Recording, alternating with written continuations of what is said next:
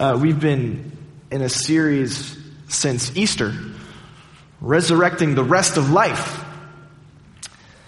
The rest of life, not just life on Sunday, but everything else in life. Work, for example, something needs to be resurrected, needs to enjoy the resurrection life of Jesus Christ. We've talked about parenting. How does parenting uh, become not just something that happens out there, but becomes something that we all participate in? And really not just parenting, but, but any kind of interaction with people. And we saw that, that we um, live and, and collapse the secular and the sacred so that every part of our life is Christian life, that we don't, we don't make a separation between what happens here and what happens outside. Uh, last week we, ta- we began a, a, a sub-series in the series on resurrecting a digital world. Last week we talked about your personal brand.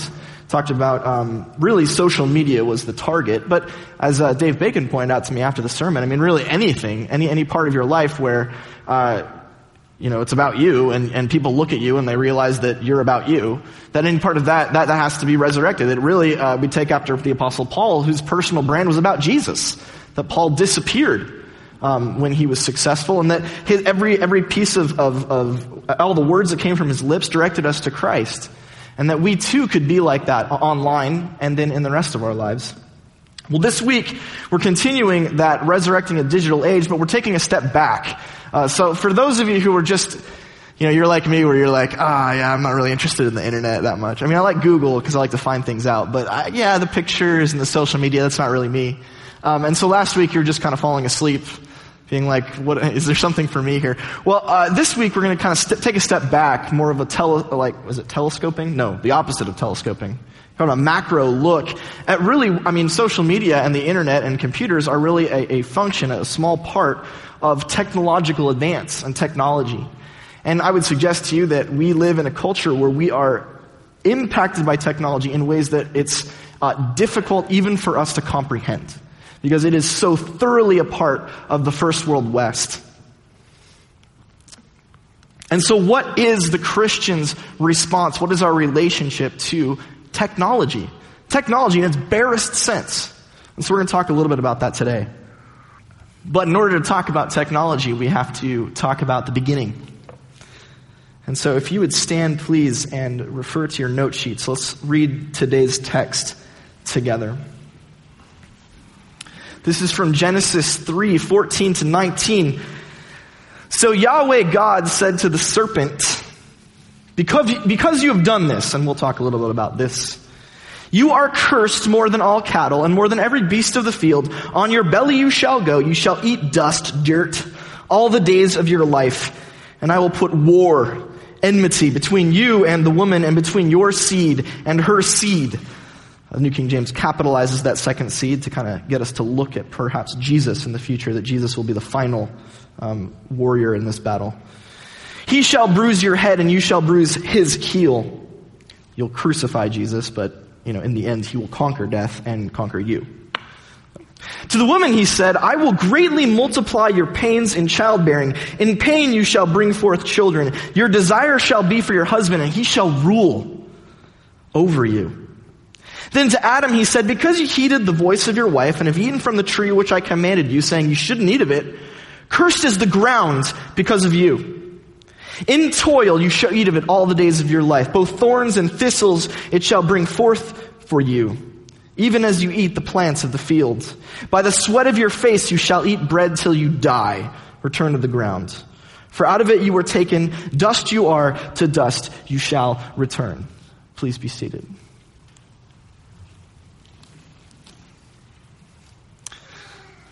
It's a cheery text. There's, there's a lot of, it's an upper, you know, so it fits really in with our culture, you know, where it, you gotta be upper all the time. So you read this and then you're like, oh, good news, anybody? Yeah, it's a fun one. Uh, and because you've done this, well, the context is, I mean, and most of you probably know this if you've been in church long enough, you have a, at least a pretty good sense of the, the Garden of Eden story. But basically, the outline is something like this God uh, creates um, Adam And he gives Adam a vocation, right? He says, Adam, here's your job. You're going to go out and you're going to name the animals. You're going to have dominion, mastery, power over the world in order to cultivate it, right? So you're going to go out and you're going to be kind of the gardener of the universe, right? And uh, Adam's going along, and as he's doing this, he just, uh, he just, he's not enough for the task. And God looks and says, you need a helper, right? A helper. And uh, the Hebrew there for helper is the same word uh, you get in the Psalms. So when, when uh, the psalmist says, Lord, you are my helper, you know, Lord, you are my strength. And the idea is, is the psalmist by himself or herself is not able to do what needs to be done. And yet, yet with God's help, with God at the psalmist's side, the, uh, the psalmist becomes powerful enough, equal to the task of whatever lies before him or her. And the same thing happens with Adam. Adam is looking out, there's this huge, you know, wide open world. Maybe the Garden of Eden is kind of like their base or something like that. And Adam's going to go out and, and continue the work of naming the, anim, uh, the animals and cultivating, um, uh, the, the, land. And that's a huge task, more than any one person could possibly uh, handle. And so he needs a helper, someone with whose help he can do what needs to be done. Maybe it is that Adam has certain strengths, but he also has certain weaknesses. Right? And so God uh, creates Eve out of the, the rib, the woman out of his rib, uh, to, to complement him, to give a, uh, a, sort of counterpoint to his power and his abilities and to his weaknesses and his lacks. And so that the two of them together form a team, as it were. And this team is able to do what needs to be done. Well, there is one rule. It's not all fun and games, and you may remember the tree of the knowledge of good and evil. It's interesting, if you read the text, uh, God never tells Eve, right? God tells Adam. He says, Adam, you can't eat from the tree of the knowledge of good and evil. And presumably Adam relates this to Eve. And then Eve is uh, tempted by the serpent. We learn later in the, uh, um, the New Testament that the serpent um, is in some way the agency of the enemy, the devil. Um, and the serpent convinces the woman to eat this, uh, the, the fruit of the tree of the knowledge of good and evil. She does, and God is very upset. Well, it's a, it, it's a kind of a weird story because you, you have to wonder, I mean, so you're raising kids or you're dealing with children in, in uh, what, um, Sunday school or you're teaching them, and you're, you're, you're trying to, you, you teach them right from wrong, right? I mean, that's kind of an important part of growing up. Um, and presumably, Adam and Eve don't know this. They don't have this yet. They're innocent. They're in the garden. There are no, there is no evil in the universe. And there's this tree over there that promises, if they eat it, to give them this gift, the ability to discern between good and evil. And you, like the, like Saint Augustine, might think, well, that's kind of a good thing. We, we need that gift. We need to know uh, the difference between good and evil if we're going to navigate through the world. And so it might be that the, the, the tree of the knowledge of good and evil is not a bad thing. The problem is, is that the fruit of that tree is meant to be taken when God gives it. Right? And God hasn't given it. God says, you know, you, that, that's not for you, maybe yet. I mean, who knows? Um, Maybe it's the case that, that eating from that tree will some, at some point be a part of human life. But for right now, Adam and Eve, I want you to do your thing, have your paths directed by me, let me determine what your life looks like, and then eventually, maybe you'll be ready to what? Be like the angels, right? Because the angels know the difference between good and evil. And we learn in Hebrews that human beings are a little less than the angels. But presumably that might be something we share with them. Well, human beings, um, they hear, they hear what the serpent, serpent, says. The serpent tells Eve, he says, um, you know, if you do this, you'll be gods, or you'll be like gods. Because one of the things that separates the gods from us is they know good and evil, right? Right, right, Eve? So you should do this, and then you'll be like God. Don't you want to be like God? Doesn't God want you to be like Him? And, um, you know, Eve says, well, yeah, I think so and things go badly. Eve eats, Adam eats, all of humanity is cursed. Uh, we're all doomed to death. Um, yeah. Well, what is the problem? The problem, of course, is that human beings have uh, chosen their own path, right? They've decided, I'm going to be the one who determines when I do what I want to do. I want to be like God. And not only do I want to be like God, I want to be like God on my terms. I want to be the one who decides when I'm going to be like God. I, I don't want to wait. I want it now. And then we get to our text. Um, there's a part where they, they eat from the, the tree. They realize they're naked. I'm not sure what to make of that, but Maybe they realize that nakedness is evil, something they didn't know before. But at any rate, um, they, they need to be clothed. They're hiding from God. God finds them. He's like, What have you done? And then he says, That's it. It's punishment time. And we get to what I've turned in your note sheets the so called curse. Well, what are the elements of the curse? I'm going to skip over all the parts that refer to um, the serpent because I, that's a whole other sermon. That's a sermon about the victory of Jesus, and that's not what we're doing today. We're doing technology today. Um, but I will note, uh, note the things that happened to, uh, to Adam and Eve. And I want to suggest to you that this is the first thing in your note sheets that the consequences of disobedience uh, effectively reverse Adam and Eve's ability to be as gods. Okay? What God commands in this uh, so called curse effectively reverses Adam and Eve's ability to be as gods.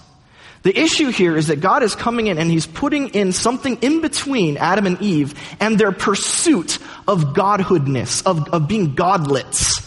Uh, it's a word that has been developed in theology. Gods, little tiny gods that run around and determine their own paths. That, that the effects of the so-called curse will prevent that from happening. Be a forcible reminder that we'll talk about in a second. They forcibly reminded Adam and Eve that we are creatures, not godlets. That's the second thing in your note sheet. They forcibly reminded Adam and Eve that we are creatures, not godlets. And let's see how that works. The first thing uh, that's, that's told to Eve, she'll have massive pain in childbearing. Uh, Neil actually brought this up a couple weeks ago when he talked about work. He noted that the, the Hebrew there is greatly increase, indicating that before Adam and Eve disobeyed, there would have been some pain, some frustration in childbirth. But now that, that frustration, that pain is going to be overwhelming. To the point that if you um, have been a part of a particularly difficult delivery, there is in the midst of the pain for the woman, a sense of her own mortality. That death is just around the corner. And that if things get a little bit worse than they are, she will not make it. Uh, the pain signals to the woman, this might be the death of you. And of course, we know that oftentimes, and less often in the first world, but oftentimes, especially in the third world and primitive cultures, it is the death of you. Uh, childbearing is a threat. And it often kills. Childbirth is now not something that the woman has mastery over. Childbirth now has mastery over the woman. She's no longer in control. The best she can do is suffer it, endure it for the joy that comes after. She doesn't go into childbearing with power she goes into childbearing and is exposed as powerless. The second thing that, that God promises Eve is that she will desire after her husband or a man, and that the man will rule over you. This is, this is a very controversial text. Uh, in the wake of 1960s feminism, women look at this and like, no! Um, in my, in my marriage, you know, I'm obviously the one who gets ruled uh, or overruled or whatever. I want to suggest to you uh, first that what's going on here is almost observational. It's that uh, a woman in this culture um, is vulnerable, and we've talked about this a number of times. If, um, and as we'll see, once the curse comes to the ground, Adam's going to have a hard time providing. It's going to be backbreaking labor, and physiologically, from a biological perspective, women have a much more difficult time surviving, just surviving. And so they need a man. They need somebody who can do the work, and not just a man, but a good one, one who's not lazy, one who's equal to the task, one who can get up to Saddleback Mountain and down from 4 a.m. to 2. I, missed it, guys. I, you know, I wanted to be there. I did. Uh, yeah, but I just, you know, the, the sermon prep I'm sorry. You know how it is. I tell Scott, man, a four mile hike, sure. But 16? I haven't done anything physically active in over six years. This would be the death of me, man.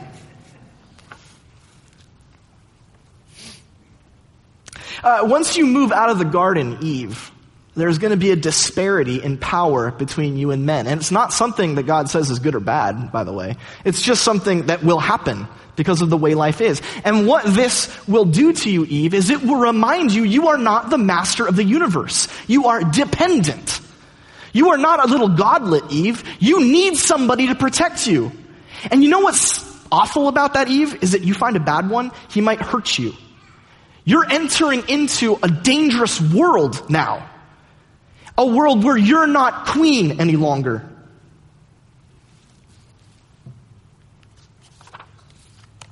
Uh, actually, um, I just wanted to throw this quote at you, uh, quote out at you. It's a, it's a, an, sort of a you know what? We'll wait on that quote because I really like it. All right. Number three, working the lands. This is uh, what happens to Adam. Notice, notice, notice that God never curses Adam or Eve. Curses the serpent, cur- curses the ground, never curses human beings. Um, because in that culture, a blessing or a curse is something that follows you all your life. Um, and presumably, if God uh, cursed um, Adam and Eve, then they would not be fruitful. They would not have any chance to move forward in their project. Um, just a side note there. About working the land, God curses the ground. And what does that mean? It means before, you know, the ground was like when you have the uh, jack and the beanstalk and you drop the, the seed in and boom, you know, you get this huge bean plant that reaches to the sky and you can presumably live off that thing for years. Right? That's what the, the ground is like. And yet once the ground is cursed, it no longer so easily just yields the fruit that we need from it. And not only that, but it, you work super hard, and yet what you come up with has thorns, and it's dangerous. It uh, supports animal life that can kill you, right? The ground is no longer your friend. It's something you wrestle with all the days of your life. And if you thought you were in control, Adam, in the garden you were, you just kind of enjoyed the beanstalk. But now you find out that, gosh, a few weeks, a few months without a good rainfall, your whole family's gonna die. In this culture, in this time, in, in the, the third world, the primitive, what we think of as primitive culture, everything you do is fraught with the possibility of failure, and failure quickly means death. You are always just one step away from utter catastrophe. And so, Adam, you're no longer the kind of guy who's in control. You're no longer the kind of guy who can just make it happen. You're no longer at a master of your universe. You are now subject to your universe. The universe is now more powerful than you, and it can hurt you. It can kill you. The new circumstances after the consequences of their disobedience. The new circumstances of human life deprive men and women of the ability to master the world in which they find themselves.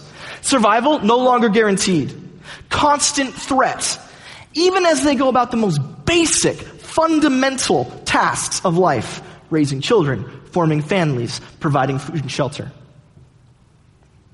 God has effectively reversed Adam and Eve's ability to be like gods. They're no longer in control. They've now been mastered by the world.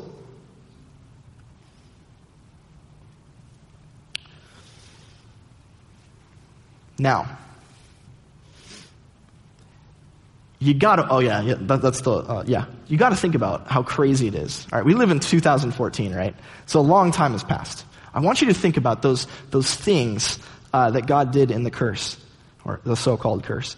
And I want to suggest to you that because of science, we've almost neutralized all of them.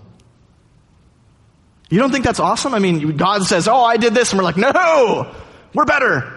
Think, no, seriously, think about this. Think about what we've done. Okay? Um, in both of Erin's uh, deliveries, she's had an epidural. Now, I'm not going to say that epidurals have made childbearing fun, but they have dramatically changed the experience to the point that the, the overwhelming you know, fear and pain that comes in a bad uh, delivery is almost utterly neutralized. That is a shocking thing that's happened in the last 100 years. All of human history, you know, there was this, and then science, and we did an epidural, and we've neutralized in some way the threat. Moreover, after Erin or any other woman comes out of the hospital, she's handed um, a bottle, and that bottle has things like Norco, Vicodin, um, really, a lot of fun. Uh, you know, I'm not, I don't want to suggest that you just do it for fun, but if you do, wow. I mean, crazy stuff. The painkillers that we do now, literally, they completely alter your state of mind. It's wild. If you think, if you think that, uh, that painkillers are not, um, are not drugs, you, like, like bad drugs, you're crazy because they completely change everything about the way you experience the world. I mean, something like Xanax. Uh, when I was uh, for a long time, I dealt with a lot of anxiety, and you know, Xanax it it utterly stops your natural responses so that you're at complete peace. Pain, the pain of childbearing, we've by science have said no. Uh, I want to suggest that the second that she's going to have a desire for her man. The man shall rule over her. Uh, this is the quote I wanted to get to. Uh, God made uh, men and women, but Samuel Colt made them equal. Samuel Colt, he invented the handgun, the Colt handgun, right? No, seriously, I'm not making this up. Okay, seriously. So you're, you're a woman all the way up until the advent of firearms. You are constantly under threat because you're physically unable to resist if some mean, nasty dude decides to come and ruin your life. The advent of the handgun changes that utterly. But it's not just the handgun. I mean, there's so many other things that are going on. Um, contraception in the in the first world West, no fault divorce, um, abortion, um, a modernized economy that allows women to have a basically equal earning power, or in the case of my wife, greater earning power than the man she's with.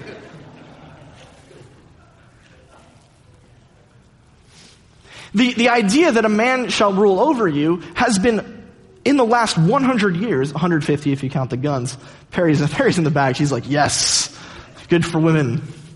Uh, yeah. No, not, not good for women. Okay, whatever, yeah. Um, it's dramatically changed the, the relationship between the sexes. It is utterly different now than it was before. Because the basic uh, inequalities, a number of them have been addressed by what? New technologies. Uh, for Adam, I mean, when was the last time it was really hard for you to get food? Um, we live in a, a time of complete abundance. We live in a time where most of our experience is so completely divorced from the actual work that, it's take, that it takes to create food that we, we consume without even thinking about it. We, the issue for us is not whether or not we can eat. The issue for us is, what do I feel like tonight? And this is, this causes a lot of dissension in marriages and in friendships. You're like, what do you want? I don't know. What do you want? I don't care. But secretly I want this, but I have to figure it out. It's a fun game we play.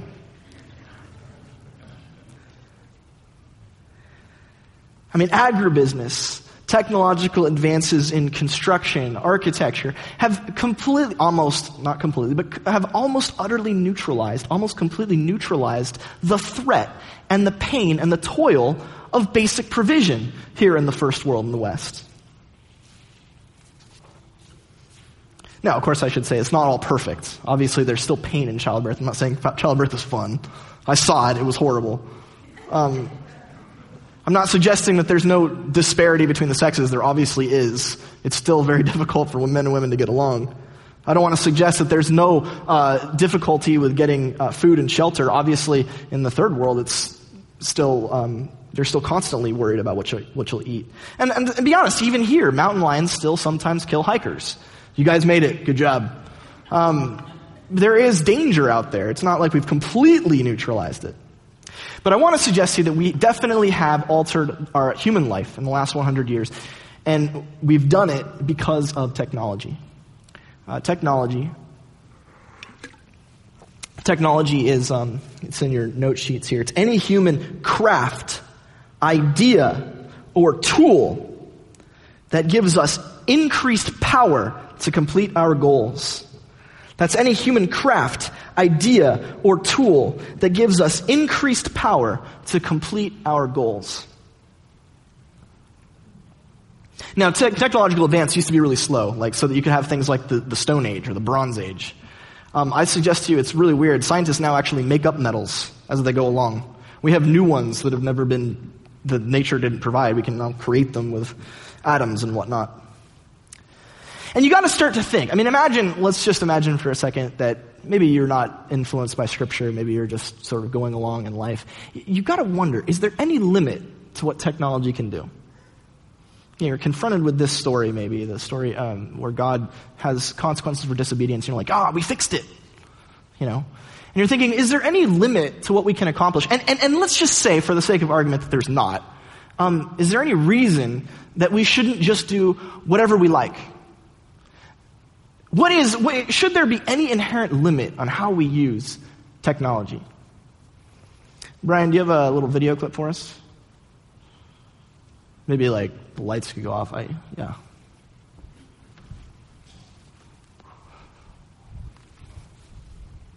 I'd like to finish up with one more story, a beautiful story. The story of Adrianne Haslet Davis. Adrianne lost her left leg in the Boston terrorist attack. I met Adrianne when this photo was taken at Spaulding Rehabilitation Hospital. Adrianne is a dancer, a ballroom dancer. Adrianne breathes and lives dance. It is her expression, it is her art form. Naturally, when she lost her limb in the Boston terrorist attack, she wanted to return to the dance floor. After meeting her and driving home in my car, I thought, I'm an MIT professor. I have resources. Let's build her a bionic limb to enable her to go back to her life of dance. Brought in uh, MIT scientists with expertise in prosthetics, robotics, machine learning, and biomechanics.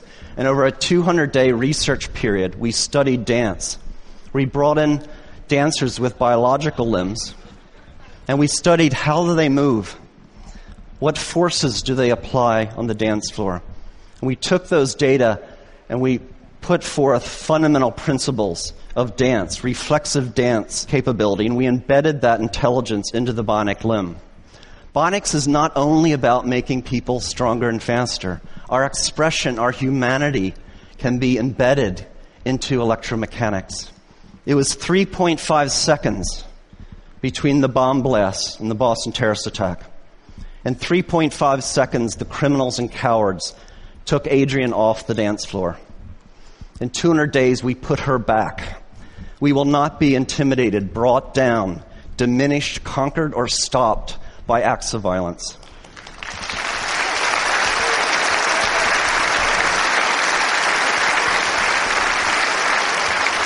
Ladies and gentlemen, please allow me to introduce Adrianne Haslet Davis, her first performance since the attack. She's dancing with Christian Lightner.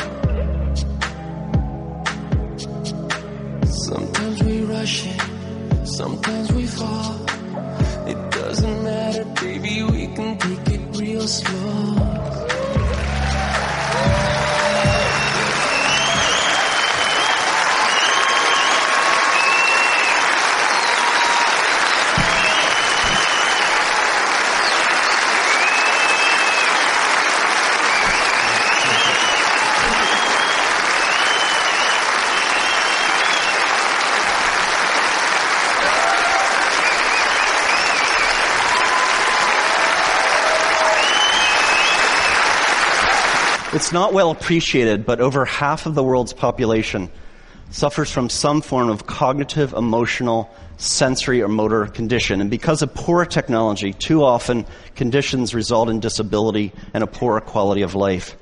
Basic levels of physiological function should be a part of our human rights. Every person should have the right to live life without disability if they so choose. The right to live life without severe depression the right to see a loved one in the case of seeing impaired, or the right to walk or to dance in the case of limb paralysis or limb amputation. As a society, we can achieve these human rights if we accept the proposition that humans are not disabled. A person can never be broken. Our built environment, our technologies are broken and disabled. We, the people, need not accept our limitations, but can transcend disability through technological innovation. Indeed, through fundamental advances in bionics in this century, we will set the technological foundation for an enhanced human experience and we will end disability.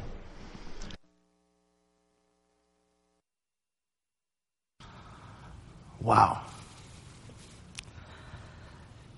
Um, that, that's been called the, the greatest um, TED talk of all the TED talks. They're, uh, dis- they're um, talks by people who are in the know, who knows, know what's happening, and kind of updating normal folks like us about what's possible. And Hugh Herr, I mean, you notice that he also is a double amputee. If you notice, the, the guy, the MIT professor, he lost both of his legs in a rock climbing accident uh, back in the 90s. And that sort of put him on a path to develop these technologies. And lest you think um, that anything up there was a trick, no, they've actually figured out how your bionic hands, when you, when you think about it, close, it closes. I mean, they've done it. Like it happens. And not only that, they've also got proof of concept where you can touch a bionic finger and feel it. Proof of concept happens. It's happened.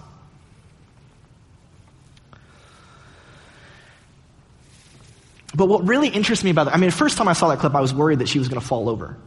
Uh, because I, I, I, saw something that could not be, could not, it was impossible. It couldn't happen. And so I was worried that the technology would fail because how could it? How could it succeed? But as I've watched the clip a number of times, what really has begun to fascinate me is the philosophy that Hugh Herr espouses. At the most basic level, he believes that our bodies, down to the last neuron, are our own. And we should have the right to do with them, with them whatever we like. He says we'll end disability, and that sounds amazing. Um, I mean, uh, if someone blows my arm off, I'll be the first to, to sign up um, for that technology. But as you listen to what he says and as you see what they've done, you start to realize that disability is literally that. It's literally whatever human beings are not able to do. Anything. It has nothing to do with necessarily repairing or restoring uh, some power that we've lost. It, in fact, has to do with augmenting power that we've never had.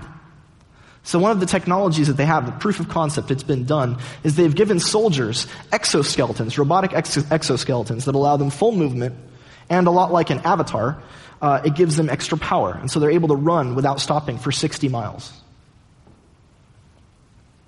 What they find is that when they're done running, the soldiers can't stand up when they take the suits off because their muscles have forgotten how to hold them.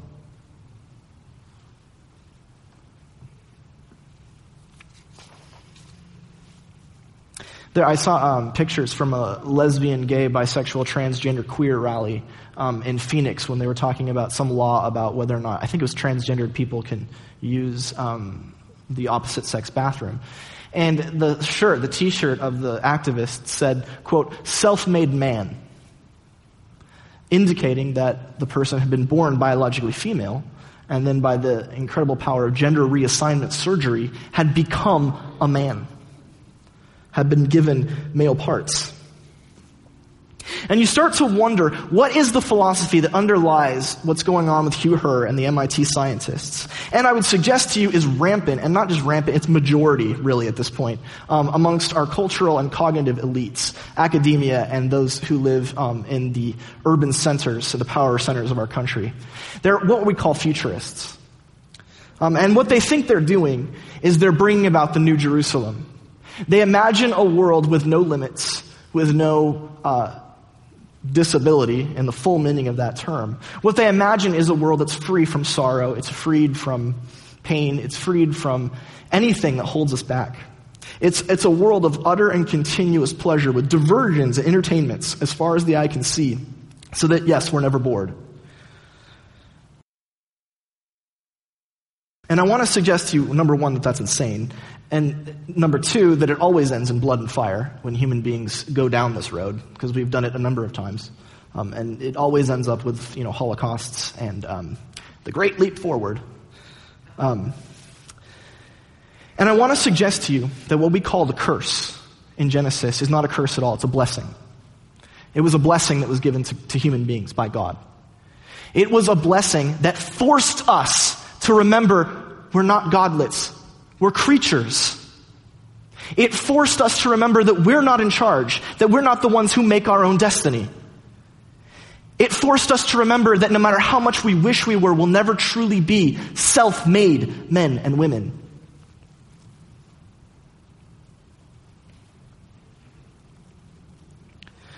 Well, uh, I noted before that you know God doesn't say that you can't try to overcome you know the problems with the curse, uh, the so-called curse. Um, that you know I, I, stand by that. I think that it's perfectly good that we come up with new ways to you know come up with crops and, and, and feeding people. Um, that we can. I mean, in no way am I suggesting that that wasn't absolutely beautiful. I mean, what she was able to do, what she is able to do because of technological advances. What I want to suggest to you, though, is that there's a difference between harnessing the power of technology to aid us in our goals and becoming gods or godlets. I want to suggest to you that our relationship to technology must fundamentally be characterized by cultivating creatureliness. We must remember that we are creatures and that becomes harder and harder and harder to do the farther and farther we get away from the restraints that have naturally been placed on human beings. It gets harder and harder to do as we become more and more powerful, more and more able to control everything that goes on around us. And honestly, at this point, we have to make practices. We have to make a conscious decision and in, invoke in our lives practices, institute things that we do to remind us. Because if we don't, we will forget. God will be pushed out and pushed out and pushed out to the point that God's not there at all, as he's not in the case of Hugh Herr.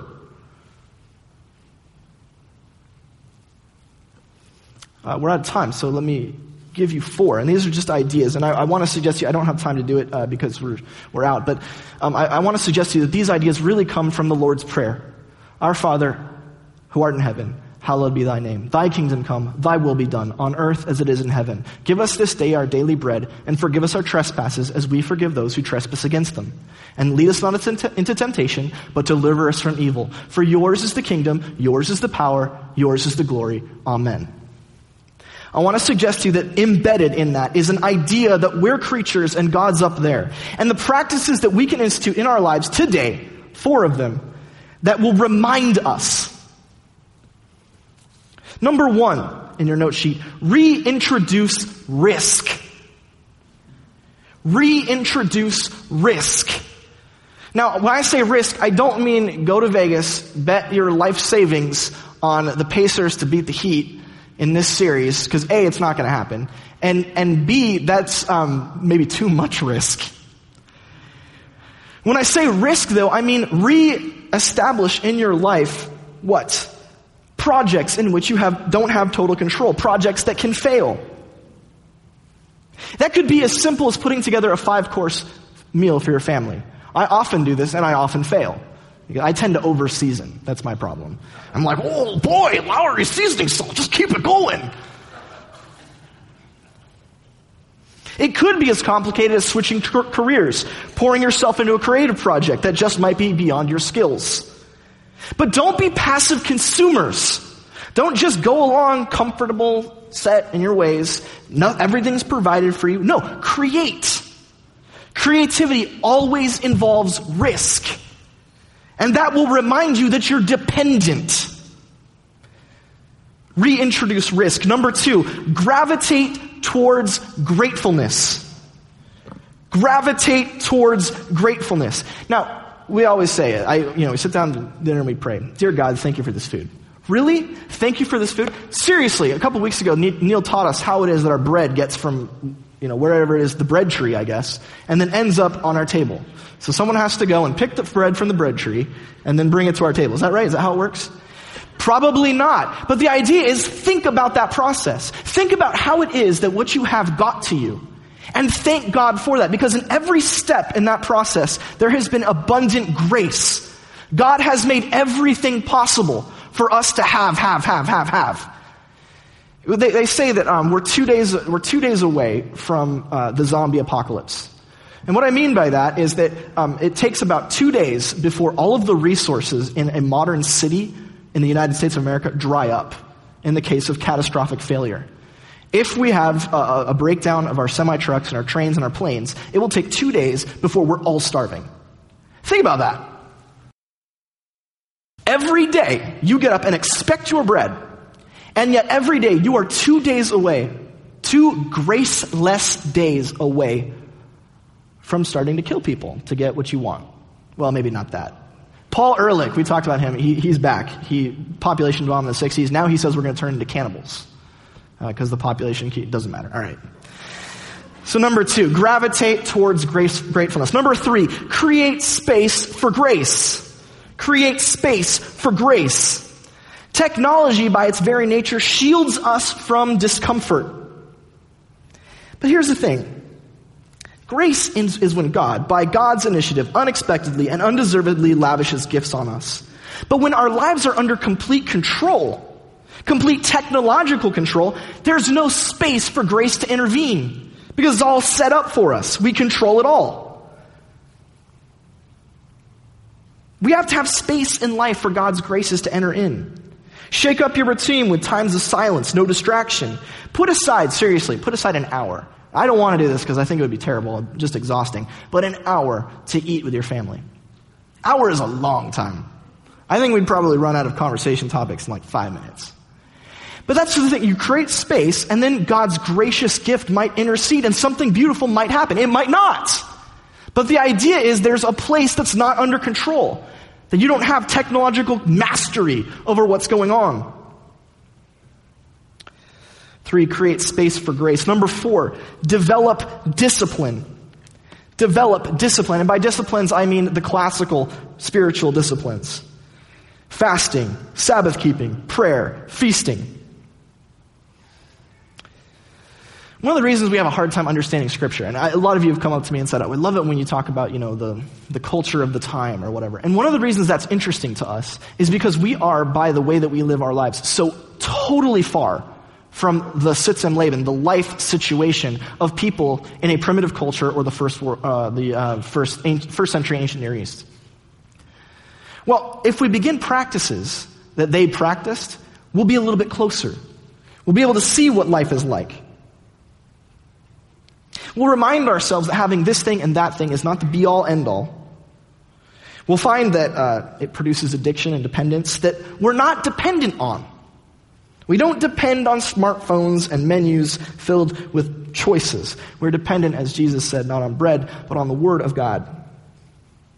Develop disciplines of fasting, Sabbath, prayer, feasting.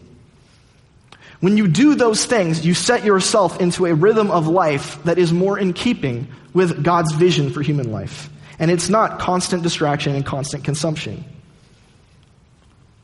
We're really out of time now. I'm sorry, Perry. I tried to keep it to 11:30, but here I am. Um, here's the thing. Here's what I want you to take away. We're cultivating creatureliness. And the last and most important point is this.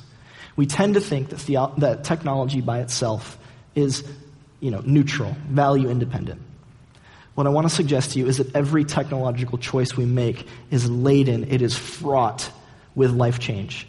The patterns of your life dramatically change from, when, from the time that human beings can get fire, the time they have a hammer, to the time they make the wheel, to the time the uh, Stone Age, Bronze Age, when they get to the point where they have smartphones. The, the addition of every technological innovation radically changes the patterns of life that we experience. Be wise when you think about your relationship to technology, what you adopt and what you don't, how you treat it, because it is going to change your life.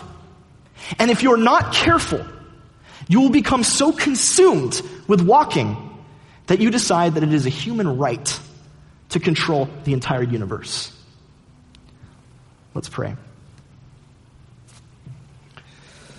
Father, we pray that we will remember we are creatures We'll remember that what you did in the Garden of Eden was to protect us, was to remind us of our relationship to you and to the world.